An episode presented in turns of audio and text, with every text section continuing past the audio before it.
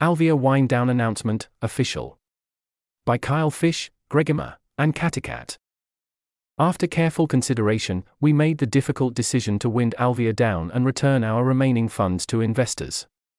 This decision was the result of many months of experimentation and analysis regarding Alvea's strategy, path to impact, and commercial potential, which ultimately led us to the conclusion that Alvea's overall prospects were not sufficiently compelling to justify the requisite investment of money, time, and energy over the coming years. Alvea started in late 2021 as a moonshot to rapidly develop and deploy a room temperature stable DNA vaccine candidate against the Omicron wave of COVID 19, and we soon became the fastest startup to take a new drug from founding to a phase 1 clinical trial. However, we decided to discontinue our lead candidate during the follow up period of the trial as the case for large scale impact weakened amidst the evolving pandemic landscape.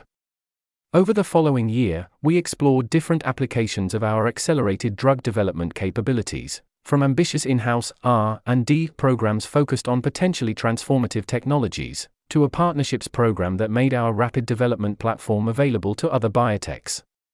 Ultimately, we were unable to find a path forward that was suited to the current funding environment and sufficiently compelling to warrant forging ahead. We are nonetheless excited about some of the vaccine technologies that Alvea developed, and are working to transfer these to partner companies who are well positioned to continue their development. As part of the wind down process, we also helped start Panoplia Laboratories, a new non-profit focused on early stage R&D for impact-focused medical countermeasures. While sad to be closing our doors, we are grateful to have had the chance to take this shot. We are especially thankful to the roughly 50 people who worked at Alvea since its inception, many of whom left other jobs on short notice, moved across oceans, dropped other projects, embraced crazy hours, confronted challenges of brain melting difficulty, and much more, all in the service of Alvea's mission, and all with the utmost care, competence, and professionalism. We are also immensely grateful to our investors and donors, who not only provided generous financial support of our work, but were true partners in our quest to navigate both the commercial and impact oriented aspects of our mission.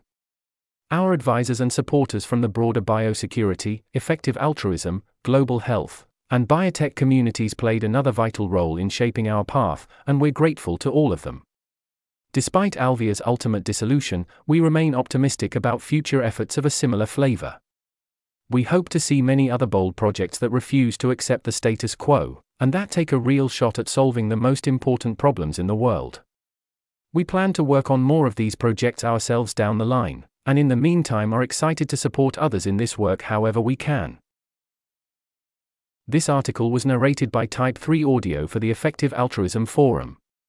It was first published on November 1, 2023.